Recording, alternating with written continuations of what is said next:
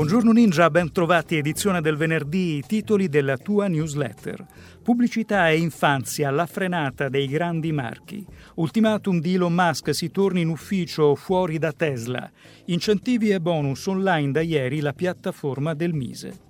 E dunque lo sentivate nei titoli, le aziende riducono la pubblicità rivolta ai bambini. Le preoccupazioni dei genitori su questioni che vanno dall'obesità infantile alla privacy stanno convergendo con le riduzioni del targeting e le incombenti modifiche normative. Il Wall Street Journal riporta le storie di tutti quei marchi che stanno correndo ai ripari. Il gigante dei prodotti confezionati Unilever, ad esempio, ha dichiarato che a partire dal prossimo anno smetterà di commercializzare alimenti e bevande ai minori di 16 anni e non userà più influencer che si rivolgono a questa fascia di età.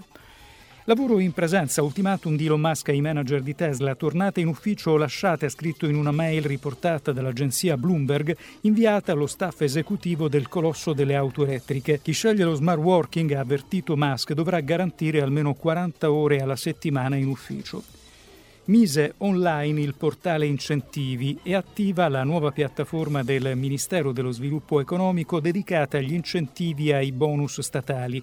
Il nuovo portale incentivi.gov.it punta a promuovere la conoscenza degli strumenti finanziati dal Mise, compresi quelli previsti dal PNRR, rivolti alle imprese, ai liberi professionisti e alle amministrazioni. Il link nella newsletter.